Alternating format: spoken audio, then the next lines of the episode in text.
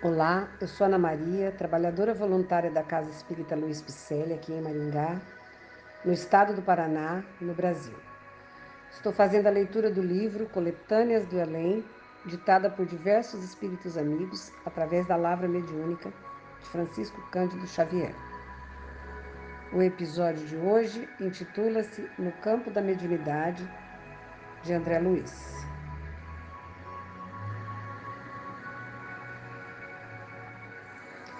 O cérebro físico é aparelho de complicada estrutura. Constitui-se de células emissoras e receptoras que servem nos mais diversos centros mentais, reguladores da vida orgânica. Imantam-se dentro dele poderosas correntes magnéticas a flutuarem sobre o líquido cérebro espinhal, como a engrenagem de um motor em óleo adequado, produzindo vibrações elétricas com a frequência de 10 a 20 por segundo. Daí parte infinitamente de ordens endereçadas ao sistema nervoso, ao aparelhamento endócrino e aos órgãos diversos. O cérebro, porém, tal como é conhecido na Terra, representa a parte visível do centro perispirital da mente, ainda imponderável à ciência comum, no qual se processa a elaboração do pensamento que escapa à conceituação humana. Referimos-nos a semelhante quadro para comentar a necessidade da cooperação do servidor mediúnico ao intercâmbio entre os dois planos, visível e invisível. A tese do animismo, não obstante respeitável pelas excelentes intenções que as inspiraram, muitas vezes desencoraja os companheiros, chamados a testemunhos de serviço do Ministério da Verdade e do Bem. Os investigadores rigoristas não favorecem o esforço dos médiuns bem intencionados.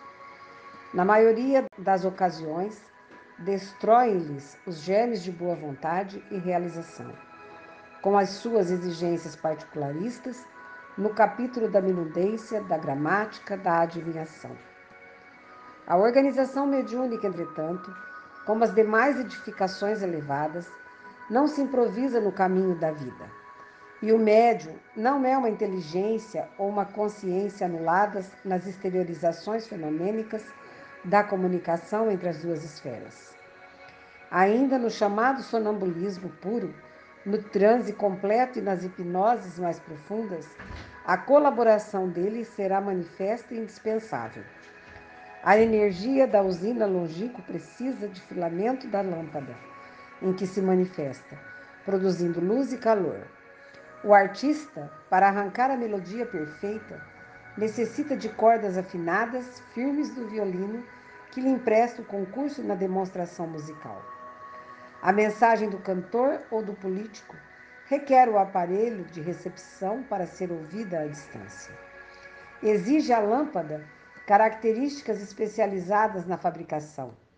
O violino requisita grande experiência e cuidado de manufatura e o receptor radiofônico pede extensa cópia de material elétrico para atender a finalidade que lhe é própria.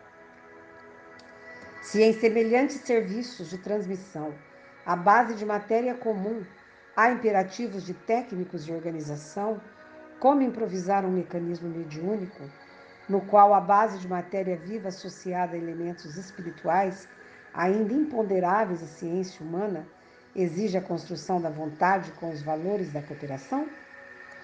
Edificar a mediunidade constitui uma obra digna do esforço aliado à perseverança no espaço e no tempo. Um habitante de esfera diferente necessita valer-se dos concursos que lhe oferece o cooperador identificado com o círculo onde pretende fazer-se sentir. Trata-se de imposição vulgar nas próprias relações entre países terrestres de cultura diversa. O brasileiro que precise conduzir certa mensagem à Inglaterra, desprovido de contato anterior com a vida britânica, de modo algum dispensará o intérprete, e esse intermediário, para cumprir a tarefa, deve preparar-se devidamente.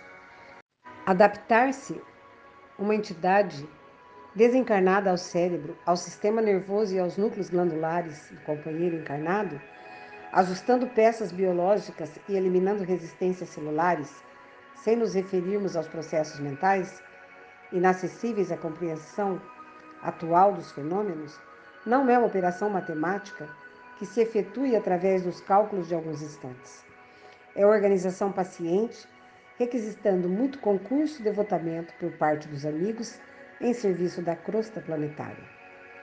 E assim afirmando, convidamos os colaboradores sinceros do Espiritismo evangélico a dedicarem maior atenção à chamada mediunidade consciente, dentro da qual o intermediário é compelido a guardar suas verdadeiras noções de responsabilidade no dever a cumprir.